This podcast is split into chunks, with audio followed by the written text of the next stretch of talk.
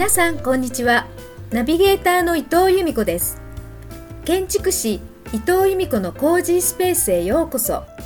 コージースペースとは日本語に訳すと居心地の良い空間という意味になります。この番組では居心地の良い場空間とは何かということをテーマにあなたらしくいられるちょうどいい場所を見つけるためのラジオ番組です。毎回素敵な方々にインタビューさせていただき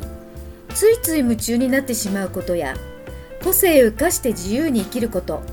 そして日々気持ちよくいられるヒントなどをお伝えしていけたらと思っています。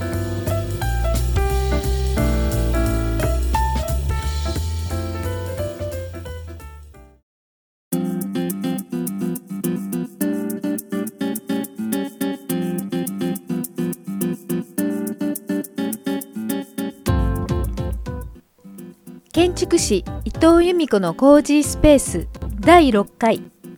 今月のマンスリーゲストは北川八郎さんです。北川先生は1944年生まれ。現在熊本県の小国で自然釉薬の器を作って生きる陶芸家です。大手化粧品会社を退社後インドを放浪。41歳の時に41日間の水だけの断食。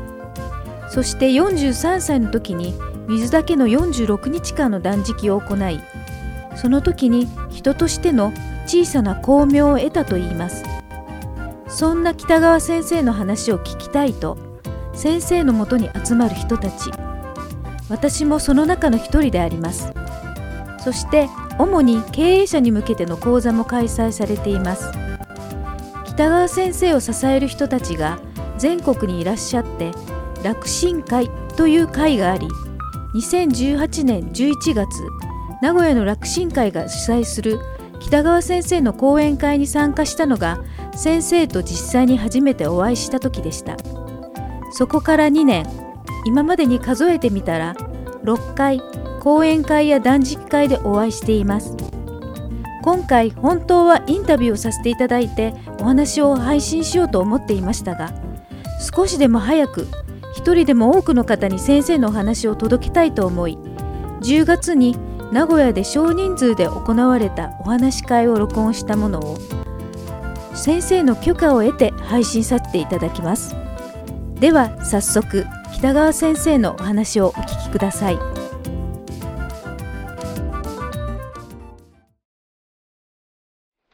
名古屋楽神会を始めたいと思います。主催をさせていただいております磯部と申します。よろしくお願いいたします。昨日からあ熊本より北川先生お越しいただきまして今日また北川先生にいろいろお話をいただくんですけども、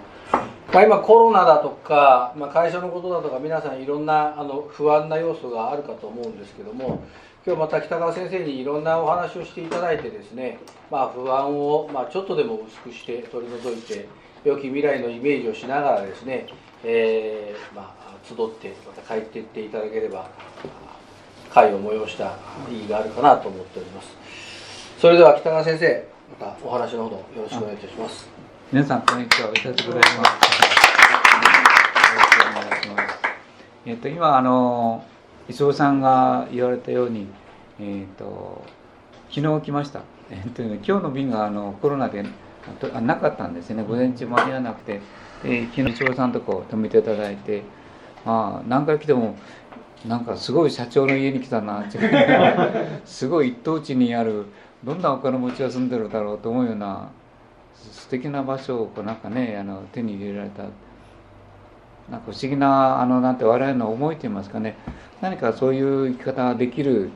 私たちがあのまあ磯部さんと私はもう付き合い長いんですけどもなんか私たちは自分の中にある今教えてる純粋性とかで私が説いてる争わない生き方とか神に使えるとかいう生き方をしてると不思議なあのプレゼントが来るんですよ。まあそのことを少し今日皆さんにあの謎を解いてあげれればいいなと思うんですけれどもその神の意図する世界神の意図する純粋性というものに気がつき気がついてその生き方にこうそうそうやって生きればなんか不思議ななんか今世のあなんて言いますか望みとか生き方とかこうこういう例えば物質的な、えーと、磯部さんがこんなあの家を手に入れたように不思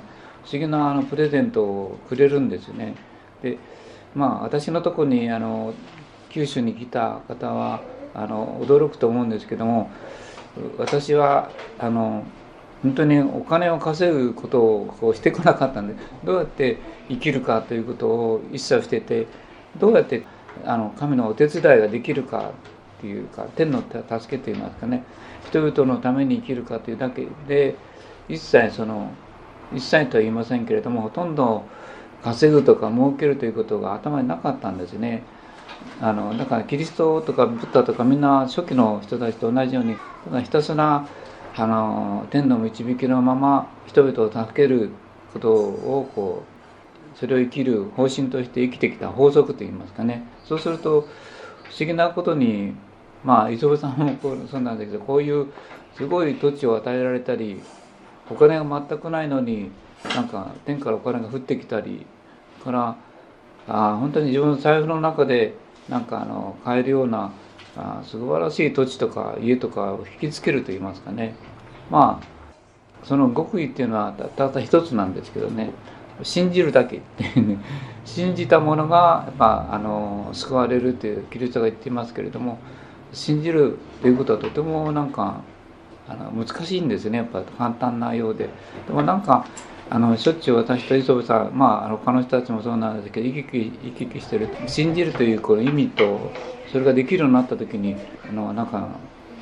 自分では想像もできなかったような神のプレゼントみたいなのが来るんですね。まあだから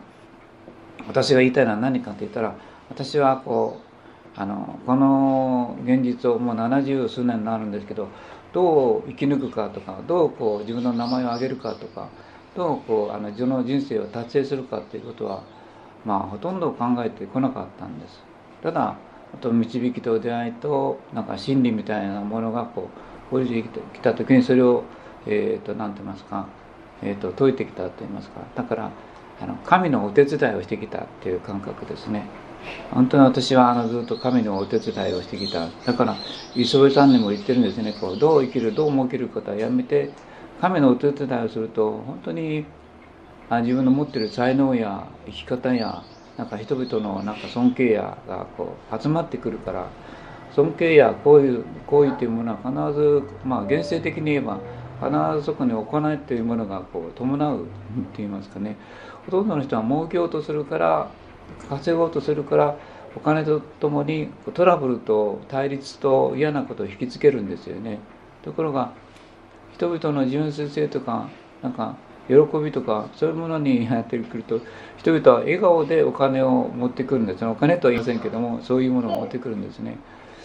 例えば私はもう今あのもう、えーと、40の時に、えーと、断食をしてその前30代の後半になんか断食をたくさん繰り返してなんかちょっと光の世界に入ったんですけどもたった一つの例なんですけどもその頃から私はコーヒーはと紅茶が好きだったんですけどもえっ、とあれか何十年もう40年近くですけども、えーと、自分でコーヒーと、えー、紅茶を買ったことがないんですよ。みんな人が持ってくんですねこう。あ好ましいと思われるっていうか。だからそんなふうになんか人のために尽くしてると、えー、神と言いますかな。神とそのみんな人はあなたが一番好きなものをこう持ってくんですね。だから人が人を嫌うとあなたが一番好きなものを持ってくるんですね人を嫌うからトラブルと嫌悪感と対立を持ってくるんですよねだからその辺のあの理屈と仕組みがこう分かるとあどんな生き方をすればいいのかっていうのがこう分かってくるんですけどもそのことをこうきちんと説いてくれる人がやっぱいないんですよね。まあ、たまたま磯部さんは私と知り合ってそのことをだいぶ極意としてあの何て言いますか得ることができてまあ実体験としてこの家とこの庭とあれがもう本当にあ自分のあの財布の中であのなんかもらえたっていう不思議な体験。まあ私も一緒ですね。私の周りの人たちもなんかそこの極意といいますかね。あの妙意といいますか。それを得た時にはあの不思議なプレゼントがやってくるんですよ。だからこの世の中は本当はいかに動機の純粋性に近づける行為ができるかどうかですね。まあそれに尽きるかもしれませんね。まあそれに対していろいろこうああしたらいいよこうしたらいいよというのが今からこうお話しできることなんですね。今日はちょっとその世の中の不可思議とそれはなぜ起きるかということをちょっとだけ考えてみたいのと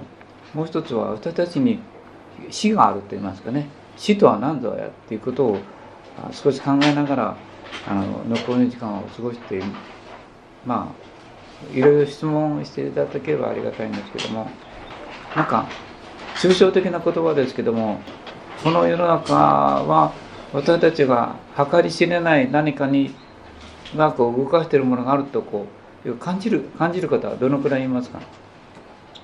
まあの感じなくてもいいんですよ。あの全く感じない分からないという方はどれぐらいいますか？いいんですよ。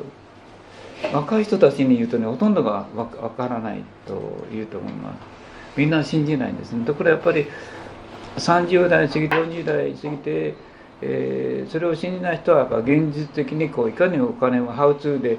まあその例がいい例があのゴーンさんって言いますかね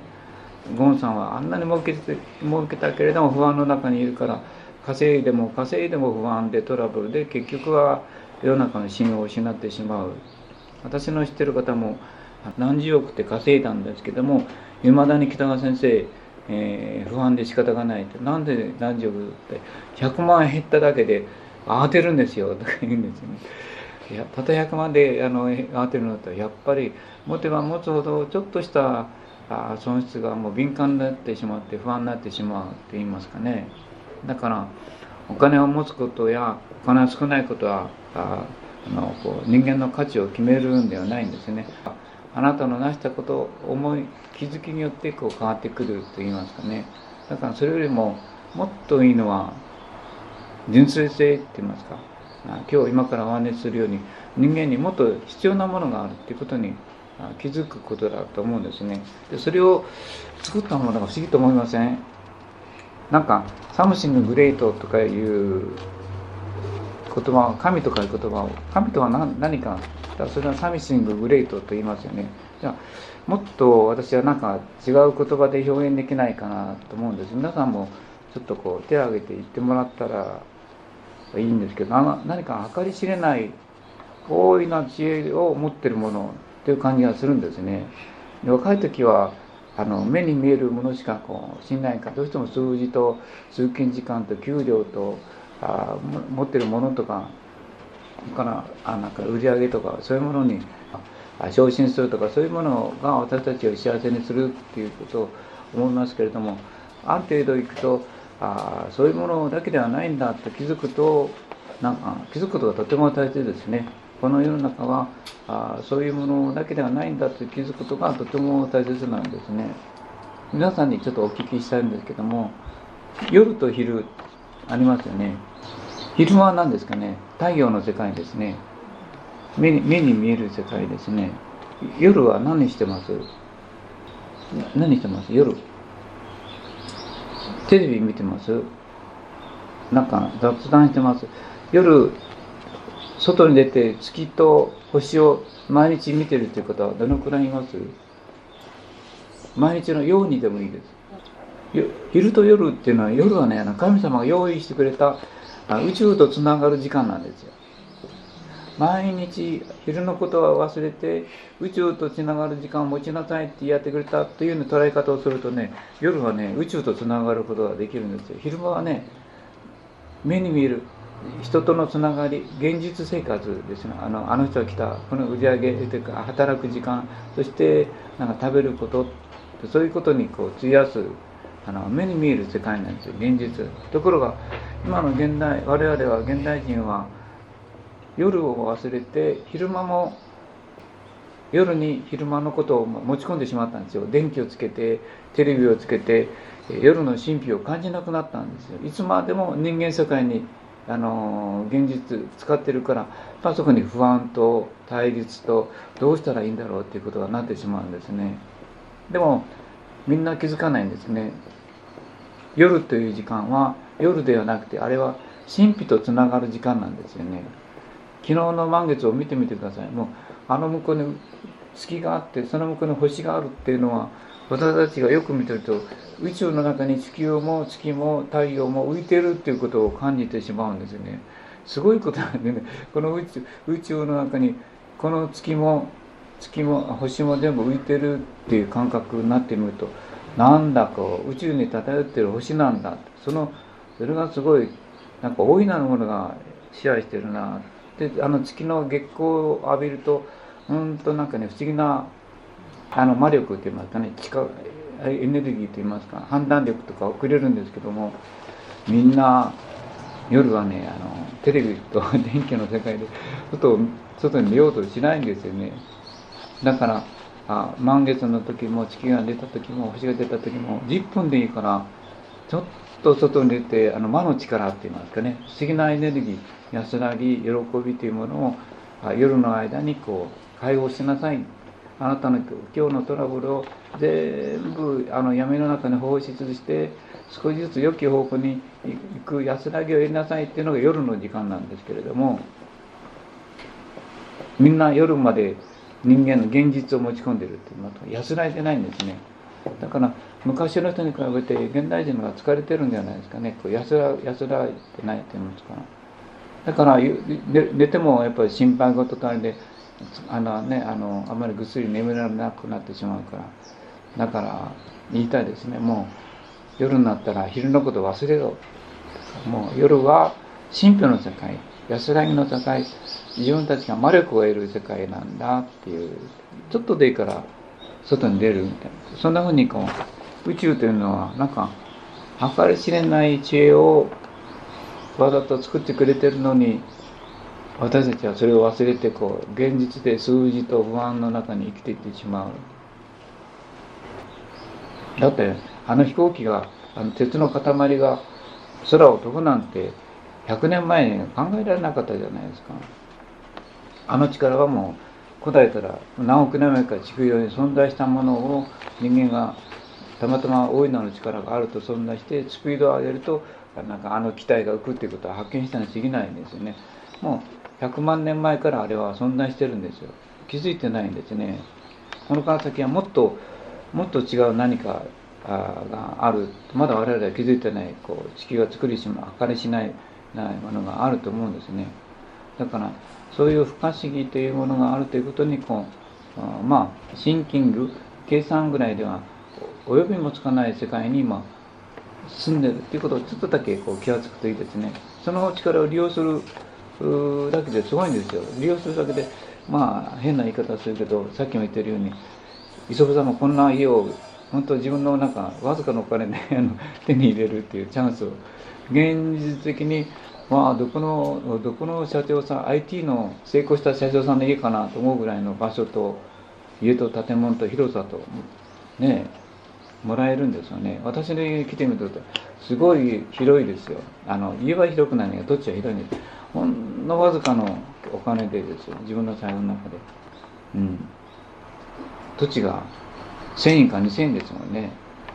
同じ土地を500坪買ったら私のとこは1000円だと50万ですか。東京で買うと5000万ぐらいしますもんね、うん、だけどそれだけの稼ぐ時間もったいないですよね。途中に自分の人生の労力を。ちょっと私はあその労力なしにゆったりとした時間で過ごしてくれる。私は神の力を感謝しながらプレゼントをもらって生きてきたってこういう生き方もできます。だから皆さんにその法則を教えるとえそれができた人たちがまたまた私を支えで私はまた皆さんにその生き方を教えることができる。まあそんなことができる人は今日本の社会には非常に少ないんですよね。そういうことを目指した。昔はそういう宗教家がたくさんいらしたんですけど今はどうしても名前を挙げたり組織を大きくしたり会員制にしたり、えーと、お金を稼いだり維持するというか考えてしまうんですけども、うん、そういうことをやめた時に本当はあのキリストの初期とかブッダの初期と一緒なんですね、うん、でもまあそれをついた人っていうのはやっぱりこういう出会いっていうのはとても大事だと思うんですね。で皆さんにお願いしたのはお願いしたのはどうか安らかで自分の使命を果たす人生を送ってほしい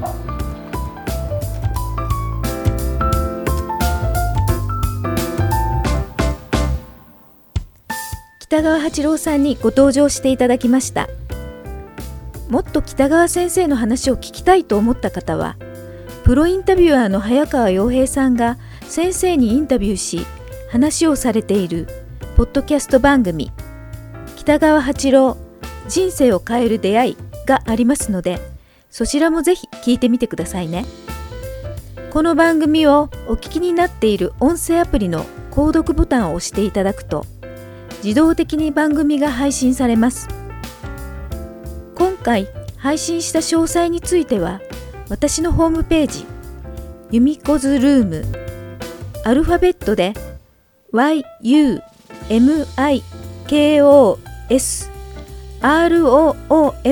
にも掲載しています。